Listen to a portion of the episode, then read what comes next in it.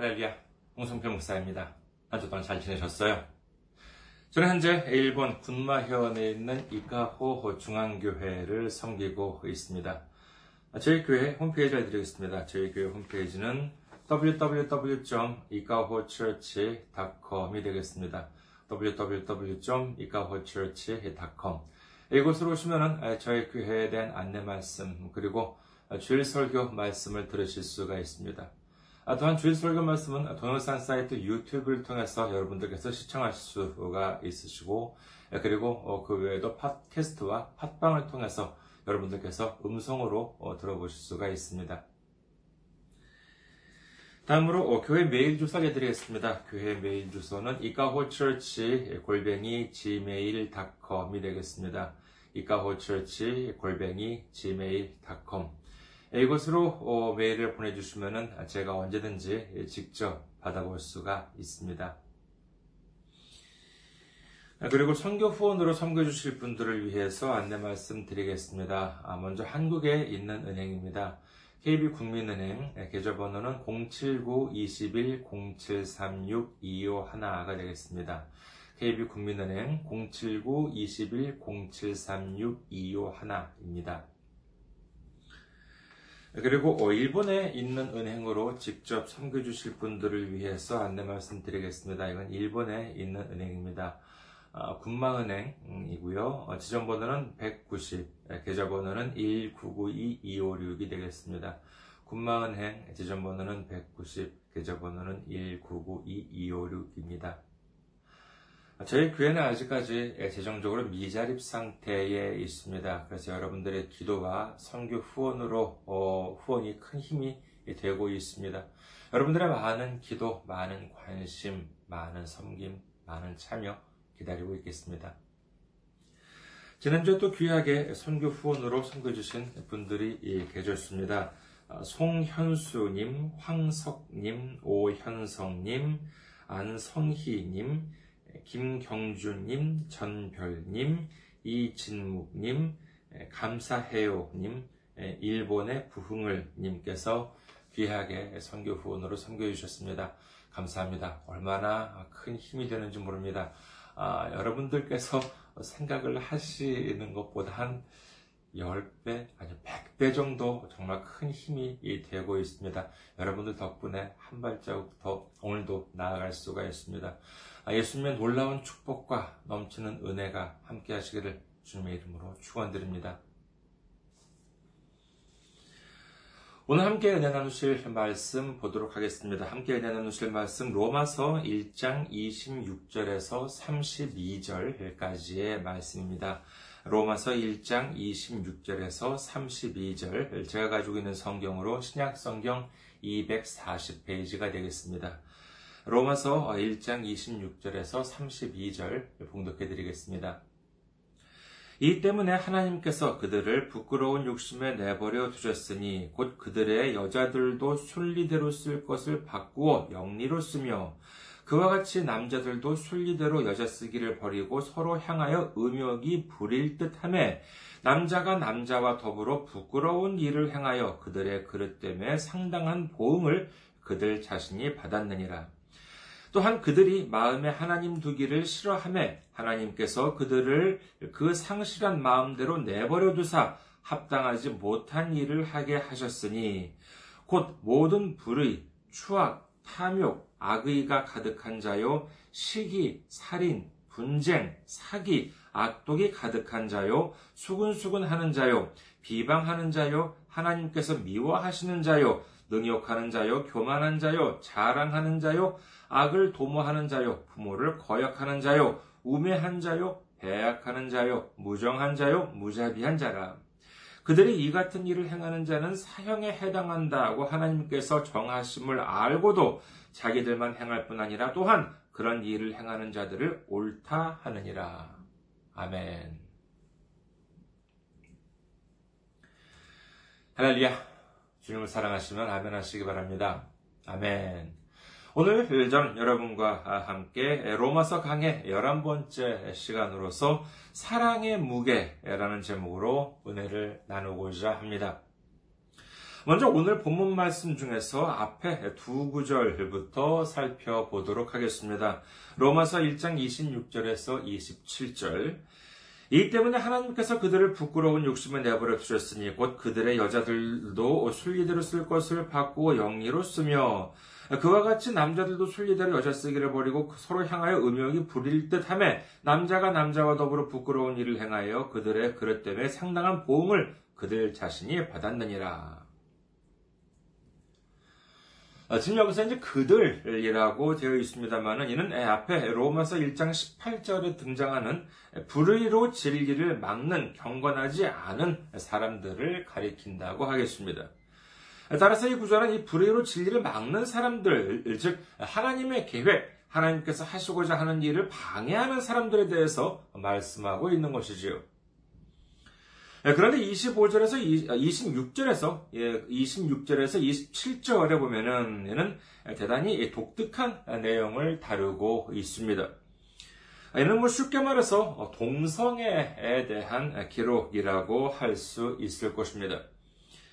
성경에 보면은요, 여기만이 아니라 아, 다른 곳에서도 동성애에 대한 기록이라고 여겨지는 부분이 몇 군데 있습니다만은 뭐 그 중에 보면은요, 제가 볼 때 이게 정말 동성애에 대한 어, 내용이 맞는 것일까 하는 부분도 뭐 없는 것은 아닙니다.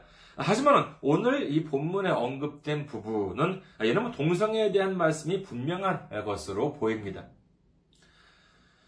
요즘 우리가 사는 사회에서도 어, 지금 현재 2020년 10월 중, 11월 중순입니다만은 아, 요즘 이제 그, 어, 이, 이, 지금 이 사회에서도 종종 이 동성애에 대한 이야기가 나오기도 합니다.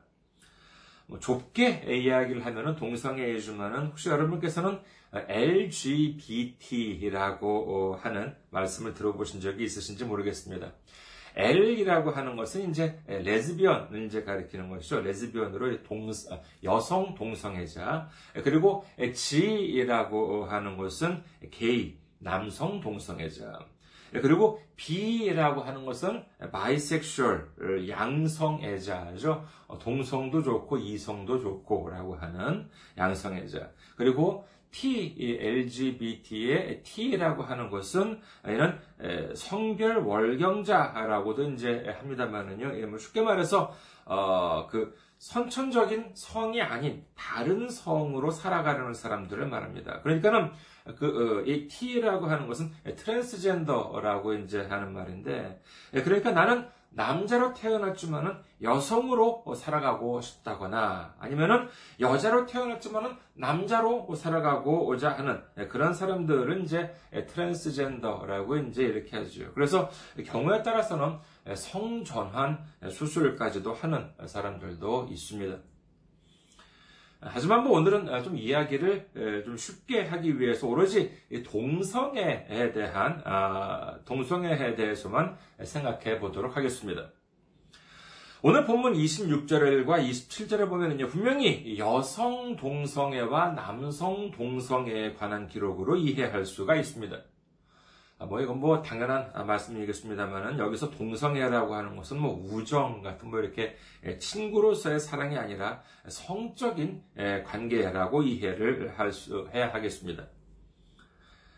아, 지금 어, 뭐 제가 살고 있는 지금 제가 사역하고 있는 이 일본 기독교에서의 입장은 명확하게 잘 알지는 못하겠습니다만은 한국의 경우를 본다면은요 이 같은 기독교라 하더라도 이 동성애라고 하는 것을 수용할 것인지 아니면은 배척할 것인지에 대해서 상당히 민감한 부분이라고 할 수 있겠습니다.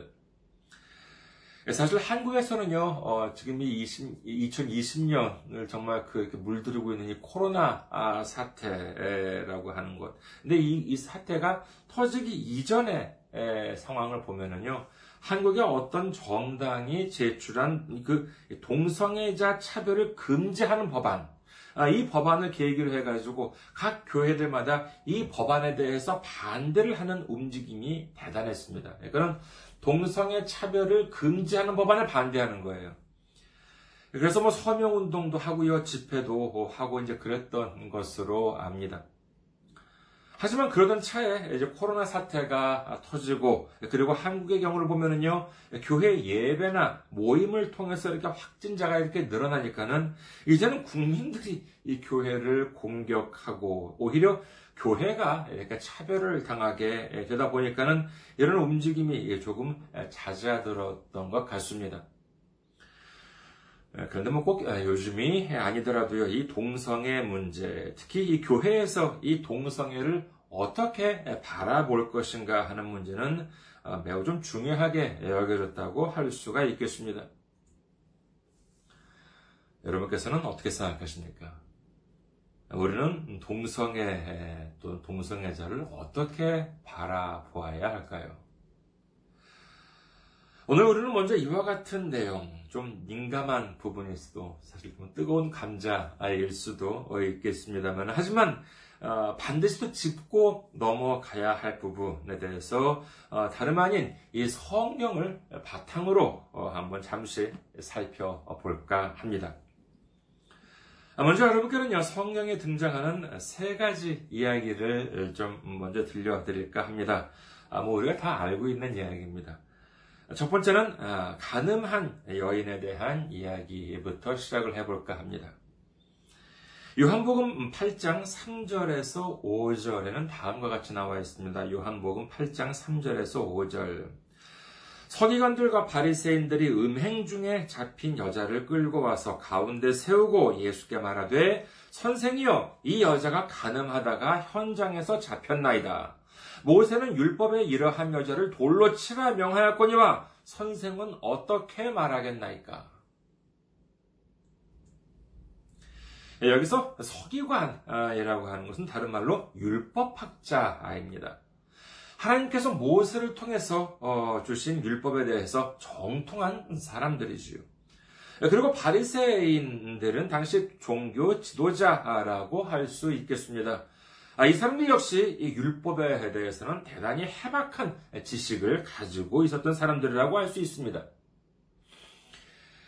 이들이 어떻게 해서 그럴 수 있었는지는 모르겠습니다만은요. 아무튼 이 가늠하던 어, 여자를 현장에서 잡아왔습니다. 그리고 이 여자를 끌고 와서 많은 사람들이 보이는 데 세우고는 예수님께 말하기를 율법에 보면은 가늠한 여인을 돌로 치라 이렇게 되어 있는데 자 선생께서는 어떻게 하겠느냐 이렇게 예수님께 질문을 하고 있는 것이죠. 자 그렇다면은 이 가늠한 여인을 죽여라라고 하는 율법이 있을까요? 없을까요? 예, 있습니다. 레위기 20장 10절에 먼저 먼저 먼저 보겠습니다. 레위기 20장 10절. 누구든지 남의 아내와 간음하는 자, 곧 그의 이웃의 아내와 간음하는 자는 그 간부와 음부를 반드시 죽일지니라. 신명기 22장 22절. 어떤 남자가 유부녀와 동침한 것이 드러나거든 그 동침한 남자와 그 여자를 둘 다 죽여 이스라엘 중에 악을 제할지니라. 이 율법에는 이 간음을 했다라고 하면 남자와 여자를 모두 다 죽여라, 죽여라 이렇게 되어 있는데 이 서기관과 바리새인이 끌고 온 사람은 여자뿐이었습니다. 뭐 여기에 보면은요 예를 이제 여러 가지 주장이 있습니다만 아무튼 뭐 오늘은 어, 다른 그뭐 주장을 생각하는 것이 아니라 어, 객관적인 사실만 보도록 하겠습니다.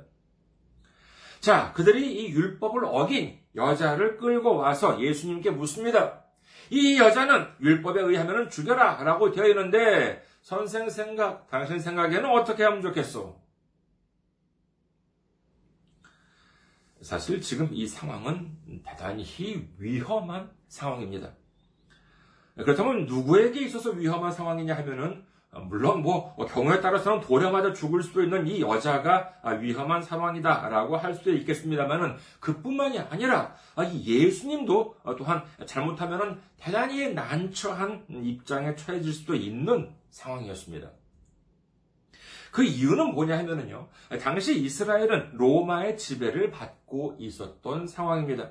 그런데 로마에 의한 식민지 지배는요. 좀 이렇게 강압적인 그와 같은 통치 방법이 아니라 그 지역에 어느 정도 이렇게 자율권을 허용하는 방법을 취하고 있었습니다. 그래서 어느 정도 재판도 자체적으로 처리를 할 수 있는 상황이었는데, 다만, 이 그 사형 판결, 사형 집행에 대해서는 로마 기관에 의한 판결을 받아야만 했었던 것이지요. 그래서 나중에 보면은 예수님을 십자가에 달게 하기 위해서 제사장이나 바리새인들이 예수님을 당시 로마 총독이었던 빌라도한테까지 끌고 갔던 이유도 바로 거기에 있었던 것입니다. 그런데 지금 서기관과 바리새인들은 예수님께 자, 이 여자를 죽여야 하냐 말아야 하냐 하고 묻고 있습니다. 여기서 만약에 예수님께서 말씀하시기를 이 여자를 죽여라 라고 하셨다면은 당시 유대인들에게는 사형 판결을 내리는 권한이 없었기 때문에 이는 당시의 로마의 법률, 말하자면 현행법을 어기는 일이 되고 맙니다. 반면에 이 여자를 자 그럼 죽이지 말아라 라고 만약에 예수님께서 말씀을 하시게 된다면은 아니 자기가 무슨 뭐 하나님의 아들이다 뭐다 하더니만 결국 뭐 로마에 뭐 승복하는 거네 로마에 굴복하는 거네 뭐 이런 소리를 듣게 될 것입니다. 이렇게 되면은요 당시 로마로부터의 독립을 간절히 바랬던 백성들의 믿음이 떨어져 나갈 수도 있는 상황이었던 것이지요. 이러한 일은 솔직히 우연히 일어나는 것이 아니라 이 서기관들과 바리새인들이 예수님을 함정에 빠뜨리기 위한 아주 교묘한 술수였다라고 현재 다수의 신학자들은 보고 있습니다. 이와 같은 상황에서 예수님께서는 뭐라고 말씀하십니까? 요한복음 8장 7절 그들이 묻기를 맞이 아니하는지라 이에 일어나 이르시되 너희 중에 죄 없는 자가 먼저 돌로 치라 하시고 예수님께서는 뭐라고 말씀하십니까? 그래? 너희들이 진정으로 이 여자를 심판하고 싶다면은, 너희들이 진정으로 이 여자를 정죄하고 싶다면은, 너희들 중에서 죄가 없는 자가 먼저 돌로 쳐라! 이렇게 말씀하고 계신 것입니다. 이렇게 예수님께서 말씀하시자 어떻게 되었겠습니까? 요한복음 8장 9절. 그들이 이 말씀을 듣고 양심의 가책을 느껴 어른으로 시작하여 젊은이까지 하나씩 하나씩 나가고 오직 예수와 그 가운데 섰는 여자만 남았더라. 그리고 이어서 예수님께서는 그 여자에게 말씀하십니다. 요한복음 8장 10절에서 11절. 예수께서 일어나서 여자 외에 아무도 없는 것을 보시고 이르시되 여자여 너를 고발하던 그들이 어디 있느냐? 너를 정죄한 자가 없느냐?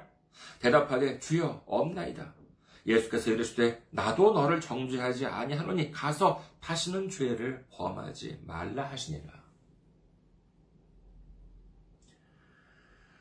그 여자는 분명 죄인이었습니다.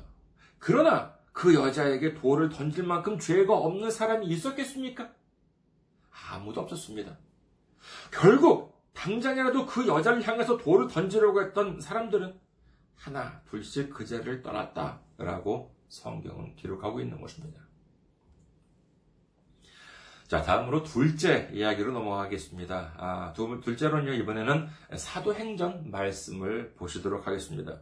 사도행전 10장 9절에서 16절 말씀입니다. 사도행전 10장 9절에서 16절. 이튿날 그들이 길을 가다가 그 성에 가까이 갔을 때, 그때 베드로가 기도하려고 지붕에 올라가니 그 시각은 제6시더라. 그가 시장하여 먹고자 하며 사람들이 준비할 때 황홀한 중에 하늘이 열리며 한 그릇이 내려오는 것을 보니 큰 보자기 같고 네 귀를 메어 땅에 들이웠더라. 그 안에는 땅에 있는 각종 네 발 가진 짐승과 기는 것과 공중에 나는 것들이 있더라. 또 소리가 있으되 베드로야 일어나 잡아 먹어라 하거늘 베드로가 이르되 주여 그럴 수 없나이다. 속되고 깨끗하지 아니한 것을 내가 결코 먹지 아니하였나이다 한데 또 두 번째 소리가 있으되 하나님께서 깨끗하게 하신 것을 내가 속되다 하지 말라 하더라. 이런 일이 세 번 있은 후 그 그릇이 곧 하늘로 올려져 가니라. 에는 예수님께서 죽으시고 죽음에서 부활하시고 후에 이제 하늘로 올라가신 다음의 일입니다. 여기서 그 제6시라고 되어 있는데 얘는 지금 우리 시간으로 본다면 낮 12시 정오쯤이 되겠지요. 이제 베드로가 기도를 하는데 환상이 보여요. 하늘에서 큰 보자기가 이렇게 내려오는데 거기 안을 이렇게 베드로가 이렇게 들여다보니까는 그 속에 온갖 막 짐승들이나 새들 같은 것들 이런 것들이 막 거기 다 들어 있었던 있었다는 것입니다. 그러면서 말소리가 들려오는데 그걸 잡아 먹어라! 라고 하는 그와 같은 말소리가 음성이 들려왔다는 것이에요. 그래서 베드로가 말합니다. 아, 저는 지금까지 이 속되고 깨끗하지 않은 것은 뭐, 뭐 먹은 적이 없어요. 이런 속되고 깨끗하지 않은 것은 안 먹습니다. 이는 무슨 말씀인가 하면은요, 구약에 보면은 먹을 수 있는 것과 먹으면 안 되는 것이 명확하게 이렇게 율법으로 규정이 되어 있습니다. 네, 그래서 베드로는 율법에 정해진 것 외에는 지금까지 먹은 적이 없습니다. 이렇게 거절을 한 것입니다만은 이렇게 거절을 한 것으로 미뤄본다면은요 베드로가 환상으로 본 그 보자기 안에는 율법적으로 보았을 때 어떤 것들이 들어 있었겠습니까? 네, 그렇죠. 먹으면 안 되는 것들로 가득 차 있었던 것으로 짐작이 됩니다. 그렇지 않겠어요? 만약에 그 중에서 어, 율법적으로 보았을 때 문제가 안 되는 것들도 섞여 있었다면은 뭐 그것만 어쩌면 잡아먹을 수도 어, 있었겠지만은 베드로가 그 안을 이렇게 보았을 때에는 아무리 봐도 율법적으로 이 금지된 것만 들어 있었기 때문에 거절했다라고 보는 것이 자연스러울 것입니다. 그렇게 먹지 못할 것만 들어 있는데도 불구하고 어, 들리는 이 음성은 자꾸만 잡아 먹어라! 라고 했다는 것입니다. 그것도 한두 번도 아니고 세 번이나 이렇게 그와 같은 음성이 들려왔다는 것이지요. 아, 그래서 자기는, 아, 이런 율법적으로 이렇게 불결한 것, 이런 것들은 도저히 못 먹겠다, 아, 라고 하니까는 그 목소리가 말하기를, 아니, 하나님께서 깨끗하게 한 것을 네가 왜 못 먹겠다는 거냐? 이런 목소리가 들려왔다는 것이지요. 사실 이 환상을 이해하기 위해서는 그 배경을 알아야 할 필요가 있습니다. 당시 유대인들은요, 이방인들과는 상종을 안 했습니다. 그야말로 어, 뭐좀 인종차별을 철저하게 했던 것이죠. 이방인들과는 뭐 말도 나누지 않았을 뿐만 아니라 자기들이 믿고 있는 이 신앙을 이방인에게 전파하는 것도 금지되어 있었습니다. 그런데 지금 이제 마침 이때가 어떤 때였느냐? 지금 하나님께서는 이방인의 사자를 베드로에게 보내고 있었던 것이지요. 그러니까 이를 쉽게 말하자면요. 하나님께서는 이방인에게도 복음이 전파되기를 원하고 계셨습니다. 그런데 베드로는 나봐도 이방인에게 복음을 전하기를 거부했겠지요. 그래서 하나님께서 이와 같은 환상을 보여주심으로 인해서 너는 하나님이 깨끗하다고 한 이방인을 거부하지 말고 복음을 전하라. 이렇게 이러한 뜻으로 베드로에게 이와 같은 환상을 보여주신 것입니다. 여기에 순종한 베드로는 이제 처음으로 이방인 가정에 복음을 전하는 놀라운 역사가 일어나게 되는 것이지요. 자, 그럼 마지막으로 세 번째 이야기를 보도록 하겠습니다. 아, 마태복음 7장을 보도록 하겠습니다. 마태복음 7장에서 예수님께서는 말씀하십니다. 마태복음 7장 1절에서 2절. 비판을 받지 아니하려고는 비판하지 말라. 너희가 비판하는 그 비판으로 너희가 비판을 받을 것이요. 너희가 해야 되는 그 해야 됨으로 너희가 해야 됨을 받을 것이니라. 비판을 받지 않는 방법 간단합니다. 상대방을 비판하지 말라는 것입니다. 그 이유가 뭐겠습니까? 비판을 하는 사람이 흠이 없다면 비판을 하면 되겠지요. 하지만 예수님께서는 비판을 받지 아니하려고는 비판을 하지 말라라고 말씀하십니다. 그 이유가 뭐겠습니까? 그 이유는 비판을 하는 너한테도 얼마든지 비판을 받을 만한 구석이 있기 때문이다 라고 할 수 있는 것입니다. 이 비판이라고 하는 것을 우리는 참 조심해야 합니다. 그 이유는 뭐냐? 바로 이 그 비판이라고 하는 것은 항상 무엇과 같이 있느냐? 교만이라고 하는 것이 항상 같이 따라다닙니다. 잠언 13장 10절 전반부에 보면 다음과 같이 기록합니다. 잠언 13장 10절 전반부 교만에서는 다툼만 일어날 뿐이라 라고 되어 있습니다. 사람들이 왜 상대방을 비판합니까? 그것은 바로 자기는 옳고 상대방은 옳지 않다라고 하는 생각이 있기 때문인 것입니다. 그러나 교만을 버리게 되면 어떻게 됩니까? 그래, 너나 나나 부족한 것은 마찬가지인데 내가 뭘 잘났다고 너를 비판할 수 있겠느냐? 이렇게 되면은요, 교만이 사라지고 다툼도 사라지고 평안과 화평이 찾아오게 되는 줄 믿으시기를 주님의 이름으로 축원합니다. 자, 여기까지 한번 정리해 하겠습니다. 먼저 첫 번째 이야기는 뭐였습니까? 첫 번째 이야기는 예수님 앞에 가늠한 여인을 끌고 온 이 서기관과 바리새인 이야기였죠. 그리고 두 번째는 베드로가 본 그 보자기 환상 음, 이야기였고요. 그리고 세 번째는 비판에 대한 이야기였습니다. 자 그렇다면요 여기서 본론으로 어, 돌아와 보도록 하겠습니다. 동성애 또는 동성애자를 어떻게 보아야 하겠습니까? 저는 여기서 한 가지 상상을 해 보았습니다. 이는 어디까지나 제 상상입니다. 한번 들어오시기 바라겠습니다. 어떤 경건한 신앙인이 있었습니다. 자신은 지금까지 하나님의 말씀대로 살아왔다라고 생각하는 사람이었습니다. 그런데 어느 날 환상 중에 예수님께서 그 사람 앞에 어떤 한 동성애자를 끌고 나오셨습니다. 예수님은 다른 한쪽 손에 돌을 쥐고 계셨습니다. 그리고 예수님께서는 그 경건한 신학인에게 질문을 합니다. 자, 이 사람은 동성애자다. 너는 이 사람에게 어떤 판결을 내리겠느냐? 이 경건한 신학인은 성경 말씀도 잘 알고 있었습니다. 예수님, 레위기에는 다음과 같이 기록되어 있습니다. 레위기 20장 13절 누구든지 여인과 동침하듯 남자와 동침하면 둘 다 가증한 일을 행함인즉 반드시 죽일지니 자기의 피가 자기에게로 돌아가리라. 보십시오. 성경에 이와 같이 기록되어 있습니다. 그렇기 때문에 동성애자는 절대로 용서받지 못한다고 생각합니다.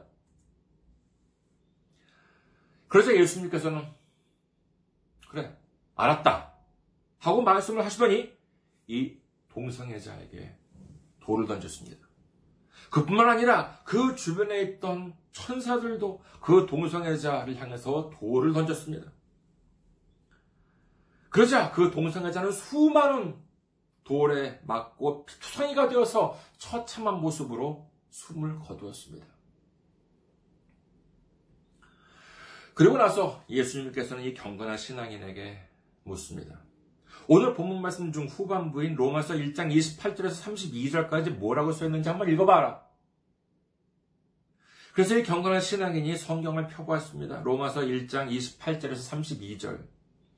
또한 그들이 마음에 하나님 두기를 싫어하며 하나님께서 그들을 그 상실한 마음대로 내버려 두사 합당하지 못한 일을 하게 하셨으니 곧 모든 어, 불의, 추악, 탐욕, 악의가 가득한 자요, 시기, 살인, 분쟁, 사기, 악독이 가득한 자요, 수근수근하는 자요, 비방하는 자요, 하나님께서 미워하시는 자요, 능욕하는 자요, 교만한 자요, 자랑하는 자요, 악을 도모하는 자요, 부모를 거역하는 자요, 우매한 자요, 배약하는 자요, 무정한 자요, 무자비한 자라. 그들이 이 같은 일을 행하는 자는 사형에 해당한다고 하나님께서 정하심을 알고도 자기들만 행할 뿐 아니라 또한 그런 일을 행하는 자들을 옳다 하느니라. 예수님께서는 말씀하십니다. 너 여기 적힌 죄를 지금까지 한 번도 지은 적이 없니? 율법을 단 한 번도 어긴 적이 없어? 야고보서 2장 10절에 뭐라고 적혀 있니? 이 경건한 신앙인은 또 서둘러 성경을 찾아봅니다. 야고보서 2장 10절. 누구든지 온 율법을 지키다가 그 하나를 범하면 모두 율, 모두 범한 자가 되나니 라고 되어 있습니다. 참 무서운 말씀 아닙니까? 누구든지 온 율법을 지키다가 그 하나를 범하면 모두 범한 자가 되나니라고 되어 있습니다. 예수님께서는 이 경건한 신앙인에게 말씀하십니다. 지금까지 율법 모두를 지키다가도 하나를 범하면 모두를 범한 자는 마찬가지다라고 되어 있지. 그러면 율법을 범하면, 범하면 어떻게 된다고? 오늘 보면 로마서 1장 32절에 의하면 이와 같은 일을 행하면 사형에 해당한다라고 적혀 있지 않니? 그러자 예수님께서는 아직 그 동성애자의 피가 흥건히 묻어 있는 자리를 가리키면서 말씀하십니다. 자, 너 저기 서. 어서 가서 저기 서서 이제 네 차례야. 여러분, 앞서 말씀드린 바와 같이는 제 상상입니다. 하지만 우리는 반드시 알아야 합니다. 앞서 레위기 20장 13절을 말씀드린 바와 같이 동성애자는 반드시 죽여라 라고 하나님께서 말씀하십니다. 하지만 그렇다면 우리는 다른 율법을 하나도 어긴 적이 없나요?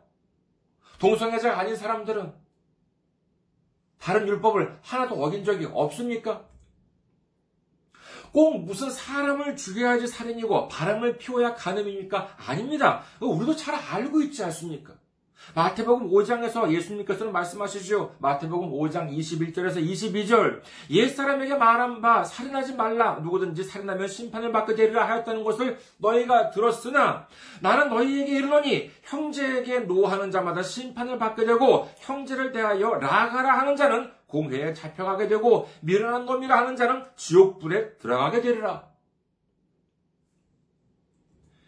마태복음 5장 27절에서 28절 또 가늠하지 말라 하였다는 것을 너희가 들었으나 나는 너희에게 이르노니 음욕을 품고 여자를 보는 자마다 마음에 이미 가늠하였느니라. 앞서 22절에 나오는 이 라가라고 하는 뜻은 히브리어로 어, 바보, 멍청이라고 하는 욕설을 말합니다마는 예수님께서는 형제에게 화를 내거나 욕설을 하기만 해도 그것은 살인한 것과 같고 음란한 생각을 가지고 이성을 보기만 해도 이미 그것은 가늠한 것이나 마찬가지다라고 말씀을 하시는데 살인과 가늠은 율법에 의하면 사형에 해당됩니다. 그렇다면 이와 같은 죄에서 자유로울 사람들이 이 세상에서 얼마나 되겠습니까? 그럼 우리가 다른 사람이 율법을 어겼다고 해서 그 사람에게 돌을 던질 수 있을 만큼 죄가 없는 사람입니까? 오해하실지 모르기 때문에 먼저 분명히 말씀드립니다만 율법적으로 보면은 동성애는 틀림없이 잘못된 일입니다.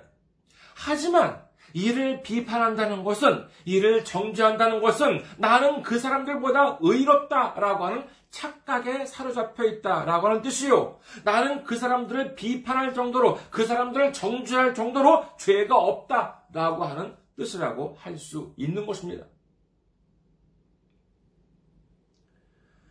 우리가 만약 누군가를 동성애자라고 해서 배척을 했다면은 예수님께서는 우리를 보고 뭐라고 말씀하실까 한번 생각을 해보았습니다.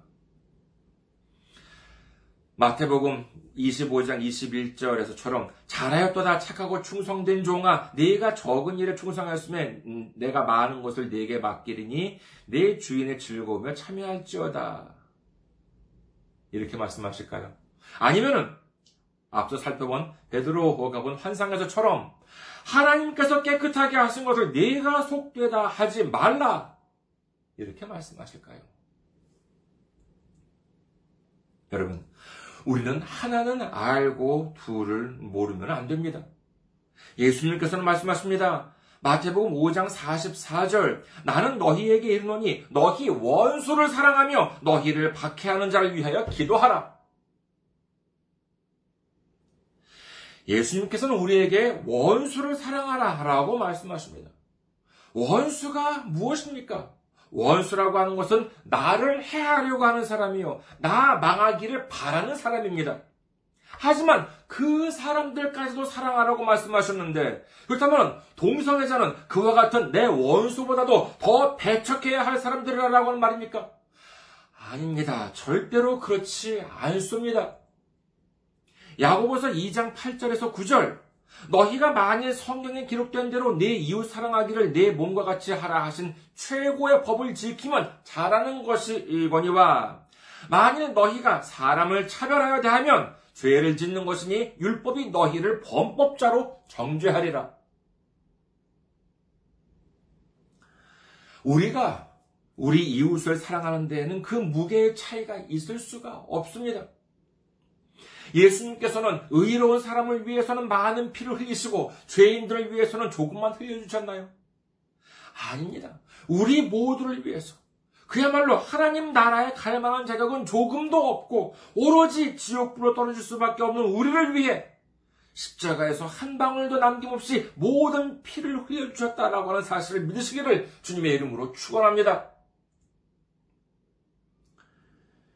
이 세상에 아무리 무거운 죄를 지은 사람이라 하더라도 그리고 아무리 의로운 것처럼 보이는 사람이라 하더라도 결국은 예수님의 보혈 없이는 구원을 받을 수가 없습니다. 오로지 예수님의 십자가의 보혈을 의지하는 것만이 우리가 구원을 받을 수 있는 유일한 길이다라고 하는 사실을 믿으시기를 주님의 이름으로 축원합니다.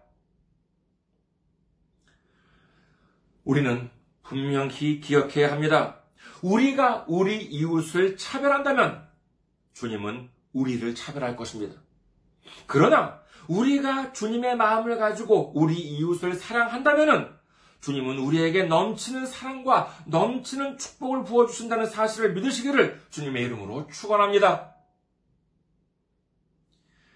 요한복음 13장 34절 새 계명을 너희에게 주노니 서로 사랑하라. 내가 너희를 사랑한 것 같이 너희도 서로 사랑하라. 우리 모두 하나님을 사랑하고 예수님이 우리를 사랑하신 것 같이 우리도 우리 이웃을 서로 사랑하면서 하나님의 마음, 예수님을, 예수님의 마음을 가지고 우리 이웃에게 주님의 사랑, 주님의 복음을 널리 전파하는 우리 모두가 되시기를 주님의 이름으로 축원합니다. 감사합니다. 항상 승리하시고 건강한 모습으로 다음 주에 뵙겠습니다.